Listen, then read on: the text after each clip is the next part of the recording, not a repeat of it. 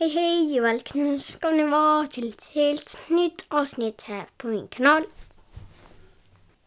Så! Tack Alve.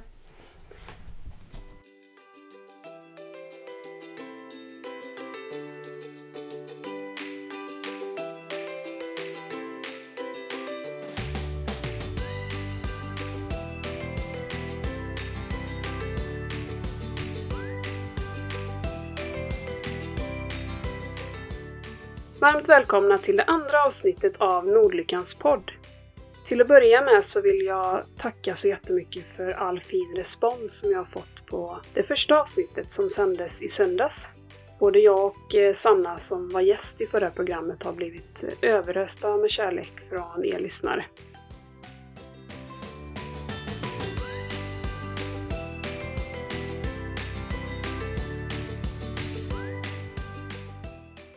Idag så var nyheten om min podd faktiskt med på första sidan i lokaltidningen här, Borås Tidning. Det var en stor bild på Vide på första sidan och så var vi med i mittuppslaget.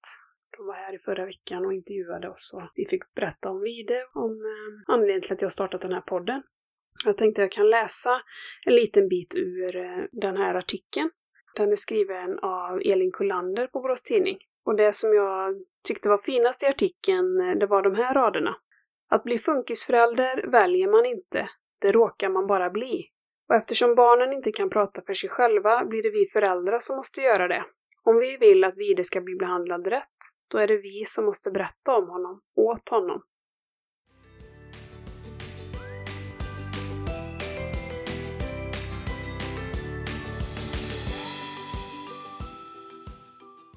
Jag har ju själv eh, konsumerat en hel del eh, olika funkispoddar och jag följer tre, fyra stycken eh, regelbundet. Eh, men jag har saknat en podd där man pratar om barn med multihandikapp.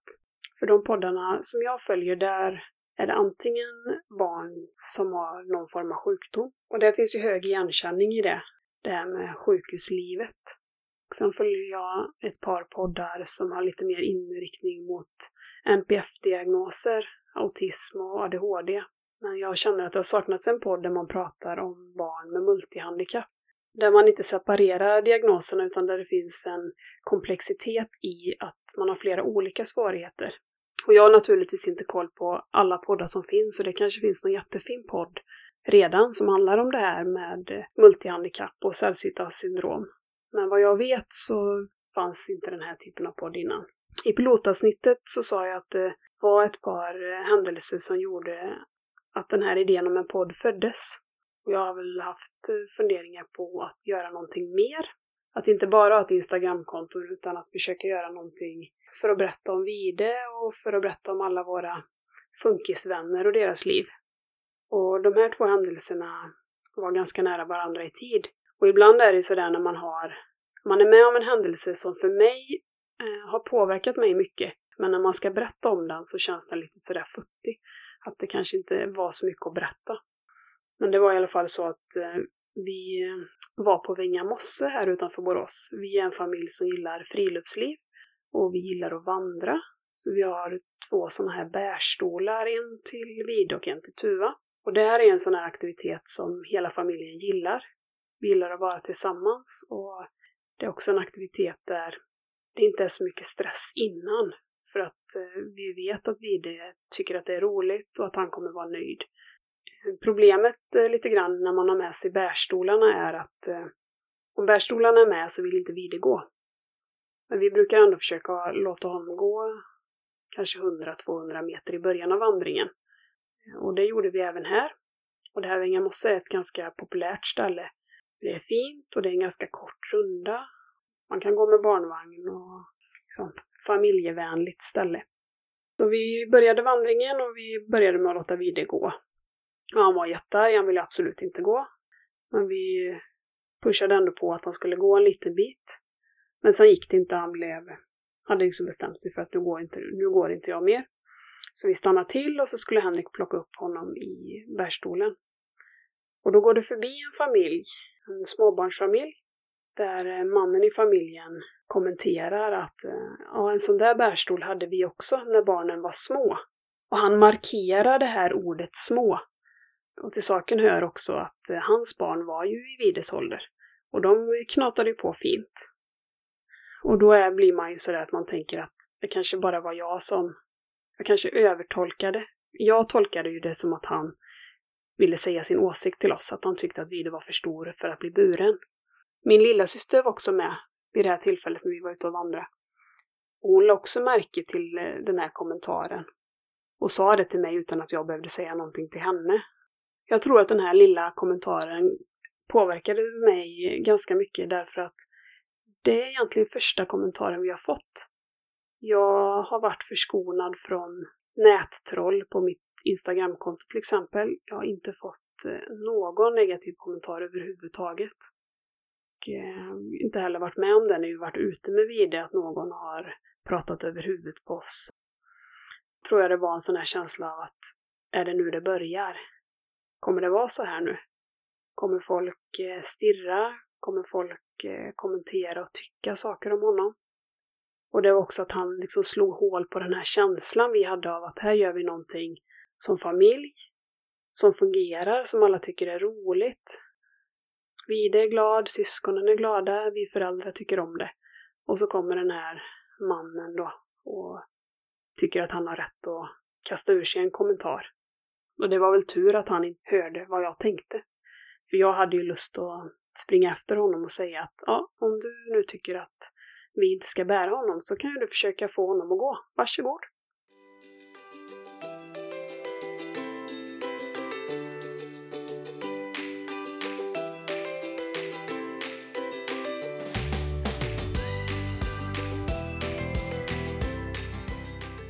Den här händelsen, vi var ute och vandra, att den händelsen blev en anledning till att börja podda var också för att i väldigt nära anslutning till det så fyllde vi det år. Och då blev det en händelse på förskolan som vi blev väldigt ledsna över. Och det här har jag funderat lite fram och tillbaka på om jag ska berätta i podden eller inte. Och eh, det verkar som att jag har bestämt mig för att jag ändå ska, ska berätta det. Och anledningen till att jag har velat fram och tillbaka om jag ska berätta det eller inte är för att vi tycker väldigt bra om Vides förskola. Vi tycker jättebra om pedagogerna och vi har ett extra gott öga till den personen som är Vides resurs. Och förskolan har gjort eh, allting de har kunnat för att det inte ska bli så igen. De har ändrat på sina rutiner. Förskolechefen har skrivit en anmälan om kränkande särbehandling. Och de har erbjudit oss ett möte om den här händelsen då som vi har avböjt. Men den här dagen blev det ju någon miss i kommunikationen som gjorde att eh, vi blev ledsna och vi vet inte om Vide blev besviken. Vi vet ju inte riktigt hur mycket Vide förstår, men han har bevisat för oss eh, flera gånger om att han förstår mycket, mycket mer än vad vi tror. Eh, Vide använder mycket bildstöd, så vi hade räknat ner med ett veckoschema, vilken dag som var hans födelsedag. Och på hans födelsedag så hade jag förberett och gjort ordning på hans talapparat så att den knappen som tidigare hade varit ”Jag är tre år” nu blev ”Jag är fyra år”. Efteråt sen så berättade Henrik att när Vide kom till förskolan på förmiddagen så var han jättestolt över sin nya knapp och tryckte upprepade gånger på den här ”Jag är fyra år, jag är fyra år”. Och på morgonen så visade vi honom den här uppdaterade knappen, visade honom bildstödet att eh, idag är det din födelsedag, idag ska vi fira dig, idag ska du få paket och vi ska fika när du kommer hem från förskolan. Sen var det så den dagen att eh, på Vides födelsedag så åkte jag hem lite tidigare från jobbet och vi fixade ordning och duka och blåste upp ballonger. Så vi hade förberett och gjort ordning för att det skulle vara festligt när han kom hem från förskolan. Och Henrik åkte och hämtade honom och så kom han hem och så kom Vide gående över gräsmattan och så gick jag fram till Vide och frågade Åh, hej Vide, vad roligt, har de firat dig på förskolan idag? Och då tittade Henrik på mig och skakade på huvudet och sa att nej, nej, nej, fråga inte det. Då var det så att när de hade kommit till förskolan på morgonen så var det ett annat barn som också fyllde år samma dag. Och då stod bara det barnets namn på tavlan i hallen. Eh, och vi fick med oss en lapp hem där det stod att man skulle fira Vide dagen efter. Och det här blev helt fel, för vi hade ju förberett honom för att den här dagen är din födelsedag. Vi hade ingen aning om vilken typ av rutin de hade på förskolan, utan vi förutsatte ju att om vi inte hört något annat så firar man vidare på honom hans födelsedag. Eh, sen eh, när vi har pratat med förskolan så förstod vi att de hade sjungit för Vidosov på hans födelsedag. Men den här andra delen av firandet eh, skulle han få vänta med till dagen efter.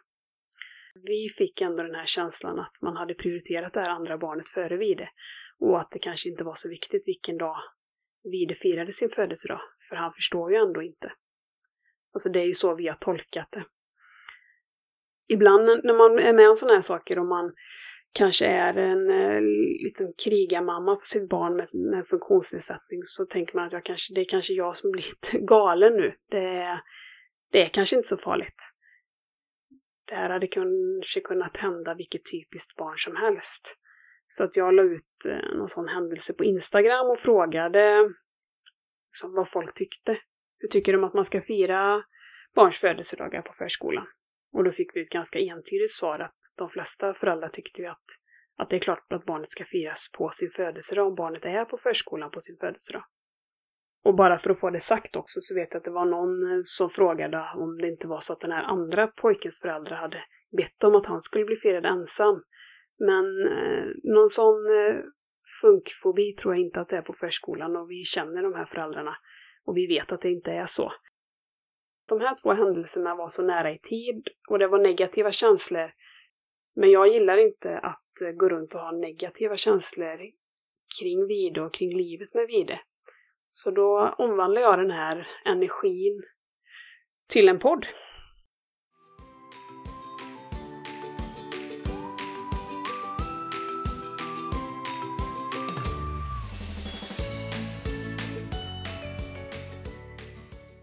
Och jag gör ju podden i första hand för att jag tycker att det är fantastiskt roligt. Jag gör ju mycket saker utifrån lust. Inte utefter måste, utan efter lust. Och det här är ju jätteroligt. Och responsen den har fått och alla meddelanden jag får och alla frågor jag får och alla som vill gästa.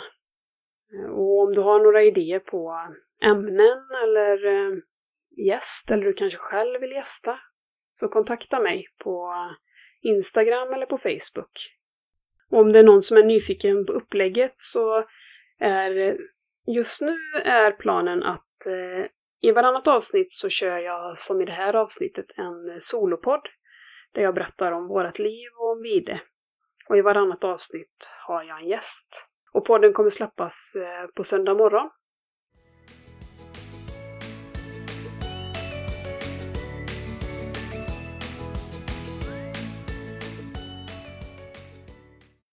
Som tur är så blev den här, den här historien om Vides födelsedag på förskolan, det var inte slut där.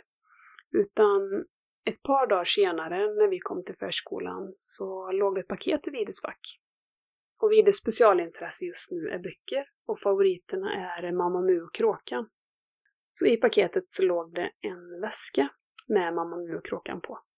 Och så låg det också ett inbjudningskort till Ines kalas och det berättar vi lite grann om i pilotavsnittet, att vi var på Ines kalas. Och den här gesten att han fick ett paket och eh, att han fick en inbjudan till hennes fyraårskalas, det är ju en sån här gest som egentligen betyder eh, allt. Och när mamma skrev till mig att ja, vi bjöd ju bara in på kalas. Men för oss är det inte bara. Jag är ju realistisk och jag förstår ju att Vide kommer inte kanske bli bjuden på så jättemånga kalas eh, av jämnåriga kompisar här i byn där vi bor. Så jag tänkte berätta lite grann hur det gick för Vide att gå på kalas. Jag har ju snuddat vid det här några gånger, att vi använder bildstöd och det kan ju vara lite svårt att veta vad det är för någonting. I det här fallet då inför kalaset så gjorde jag ordning dels ett bildstöd att ha i bilen. För vi har lite problem med att Vide inte tycker att det är så roligt att åka bil. Det beror på att han, när vi sätter oss i bilen så förstår inte han vart vi ska. Han kan inte läsa av omgivningen, sambandet. Så han förstår inte om vi ska till förskolan eller om vi ska till mormor. Eller om vi kanske ska åka jättelångt. Så i bilen jobbar vi mycket med bildstöd, att han får ett, liksom, en bild på dit vi ska åka. Och sen hade jag gjort ordning på hans talapparat också. Ungefär i vilken ordning saker skulle hända på kalaset. Att vi ska åka bil, att vi ska lämna över paketet, att vi ska äta korv med bröd, för det hade det stått på inbjudan, att vi ska äta glass, och att vi ska leka och att vi sen ska åka hem. Så kalaset börjar ju egentligen hemma med att man visar honom bildstödet, tecknar och förklarar vad det är vi ska göra. Och sen har du ju även gjort i ordning ett bildstöd på paketet. Så jag hade skrivit ut en bild på Ines som fyllde fyra år. För att visa Vide att han lite lättare skulle förstå vem, vem det var vi skulle till och vem det var som fyllde år och vem han skulle ge paketet till. Och det kan ju kännas eh, lite överdrivet kanske att göra ett bildstöd just för bilresan eftersom de bor ju bara tre kilometer härifrån. Men det handlar också om att man gör likadant varje gång. Att det blir en trygghet i det. Att han vet ju inte när vi sätter oss i bilen att den här gången ska vi bara åka en liten bit. Och vi sätter oss då i bilen och så åker vi ner till byn och i bilen får han också ett äpple, vilket han får 99 procent av alla gånger vi åker bil. Mat är ju lite ångestdämpande och sen är det lite lättare att hantera svårigheter om man har fått någonting i magen precis innan. Och när vi kommer fram så parkerar vi en liten bit ifrån för det står några andra bilar på uppfarten. Så det är väl, jag har svårt att bedöma avstånd men 50-100 meter kanske att gå. Och det här är ju liksom en okänd plats för honom, han har ju aldrig varit eh, där förut. Han vet inte vart vi ska, hur långt vi ska gå och så. Men det första tecknet på att det här kanske kommer att gå bra är ju att han vill gå själv. Och Vide kan ju vägra att gå. Han eh, kan gå men är inte gående, om man förstår skillnaden. Men han går i alla fall, håller mig i handen. Och så möter vi en mamma och eh, hennes dotter som har lämnat av lilla syster på kalaset och han tittar efter dem och är jättenyfiken på vilka det var och vart de ska. Så går vi fram till dörren och så står födelsedagsbarnet i dörren och hälsar oss välkomna och jag hjälper Vido att lämna över paketet. Och så går vi in och han är fortsatt nöjd. Inga protester och det är ju också liksom ett sånt ögonblick där det kan bli protester. Övergången mellan inne och ute.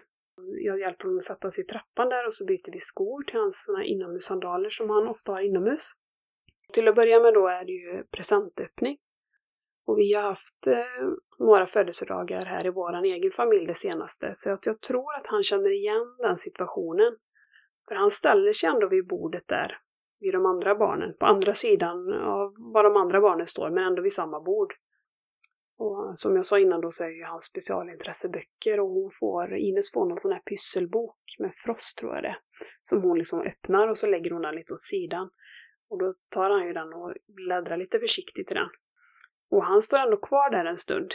I min värld känns det ju som en evighet som han eh, orkar stå där med de andra barnen, men egentligen är det kanske en eller max två minuter. Om man tänker på det så är ju en paketöppning är ju en väldigt intensiv situation. Det är väldigt mycket intryck. Det är papper som prasslar, det är mycket förväntansfulla röster, både kompisar och föräldrar som står jämte och vill titta och se vad hon får för någonting. Eh, sen var det också en ny upplevelse i att han blev lite blyg. Det har jag aldrig eh, tänkt på att han har blivit innan. Så det var så roligt att han hade den känslan i sig för han kom fram till mig flera gånger och liksom borrade in sitt huvud i min mage och ville ha lite support ifrån mamma. Och sen ville han gärna hålla i min hand också när han gick och utforskade vardagsrummet och gick in och kollade i både Ines och Tyras rum.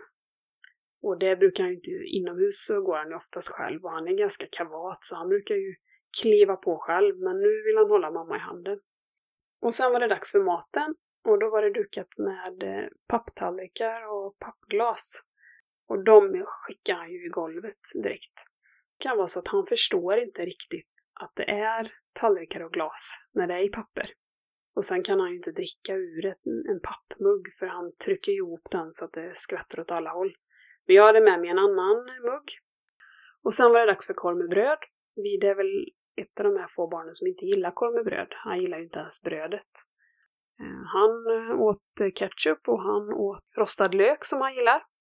Och så hade de riktig saft. Och en sån lyx har ju inte han hemma, för hemma får han ju sockerfri saft. Så han var jättenöjd och drack ju tre stora muggar med saft. Och sen efter korven då så bjöds det på glass. Och vi älskar glass, men det här var en sån här eh, glasspinne med chokladöverdrag och han är inte så förtjust i den här chokladen. Så han la ju glassen på bordet och så petade han försiktigt liksom i botten på glassen och åt glassen underifrån. Och till slut smälte ju glassen så att chokladen liksom lossade.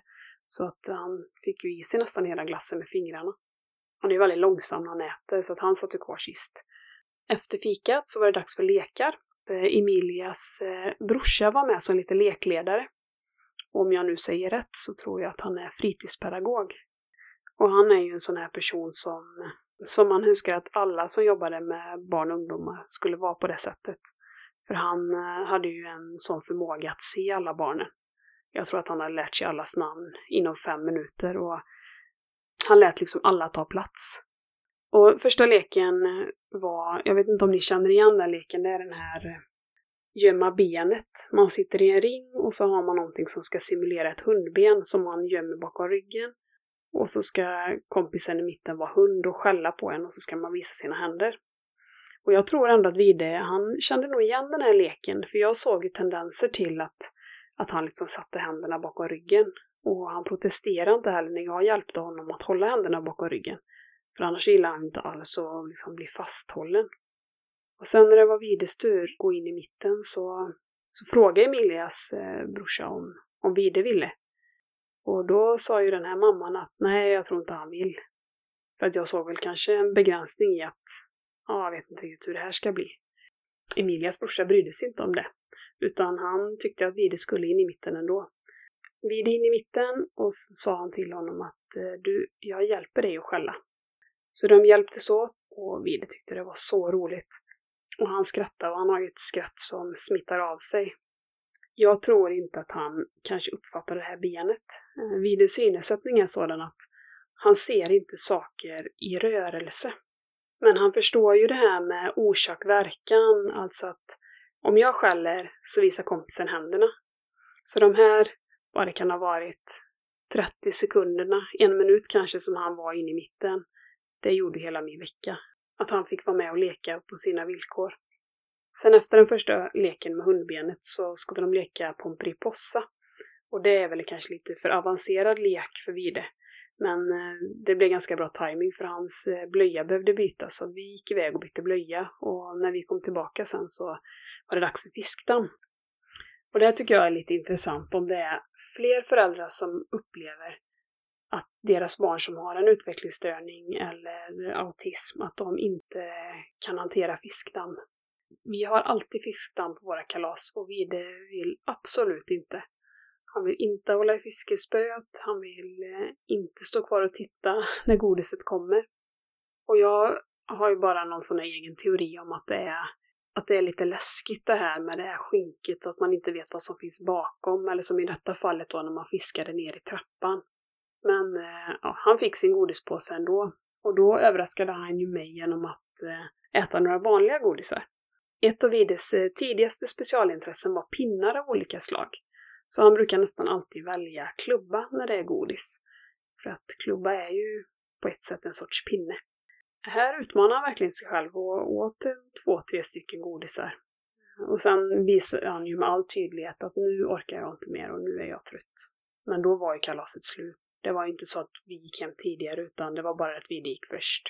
En och en halv, kanske två timmar är vad Vida orkar. Sen behöver han ju en paus. Så vi var ju helt slut båda två när vi kom hem.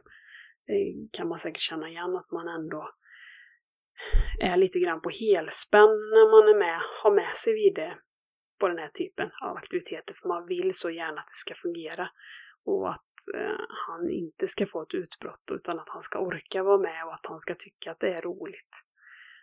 Och det gjorde han verkligen. Det var verkligen inte något bara att bli bjuden på det kalaset.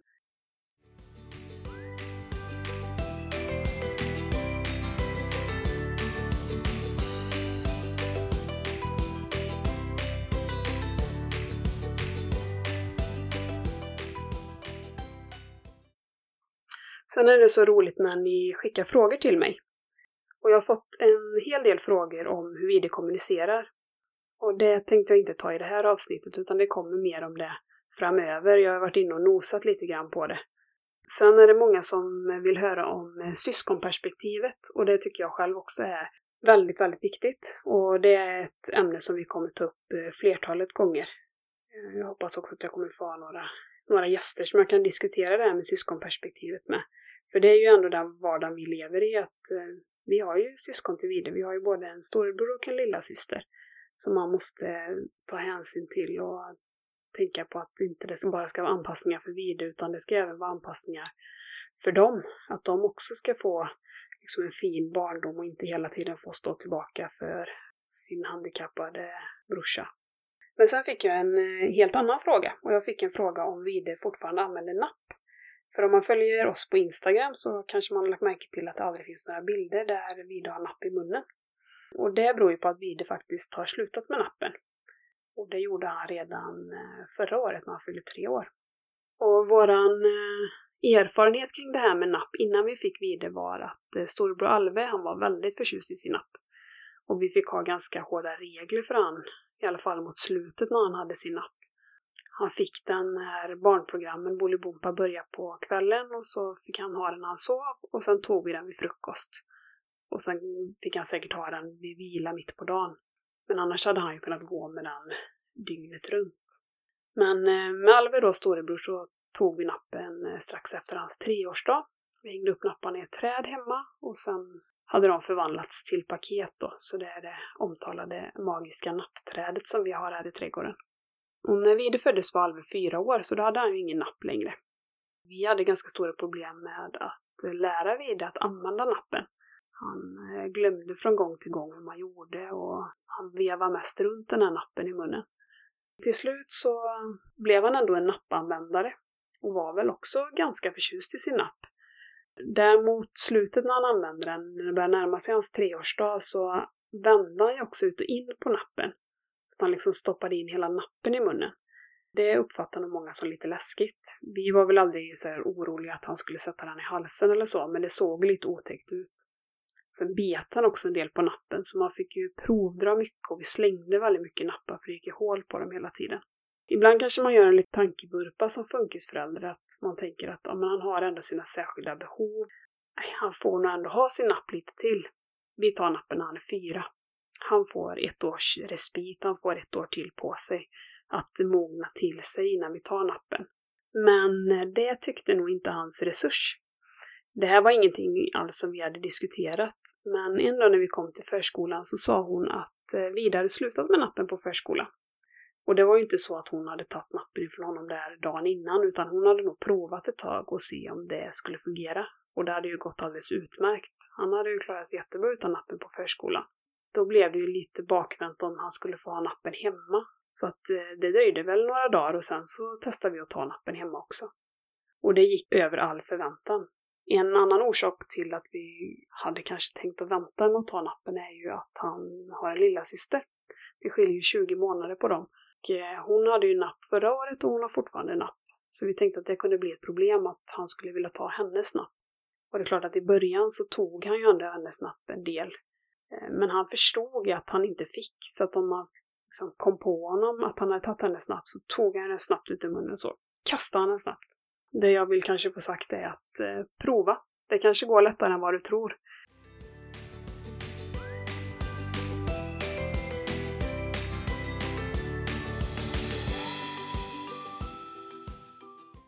Ja, från eh, början så hade jag tänkt att jag skulle hinna med att eh, berätta om vår första tid med Vide, kanske det första året med Vide i det här avsnittet. Men det inser jag ju nu att eh, det kommer jag inte hinna. Utan jag får spara lite på det. Och när vi hade släppt eh, pilotavsnittet så satte vi på det på högtalaren i köket och så var Alve, min åttaåring, med och lyssnade. Och han är ju ett eh, stort fan av Youtube. Han lyssnade och så sa han att mamma, mamma, du måste säga till dem att de ska prenumerera. Så att nu får jag försöka ta till mig Alves tips här och säga att eh, ni får gärna prenumerera på podden.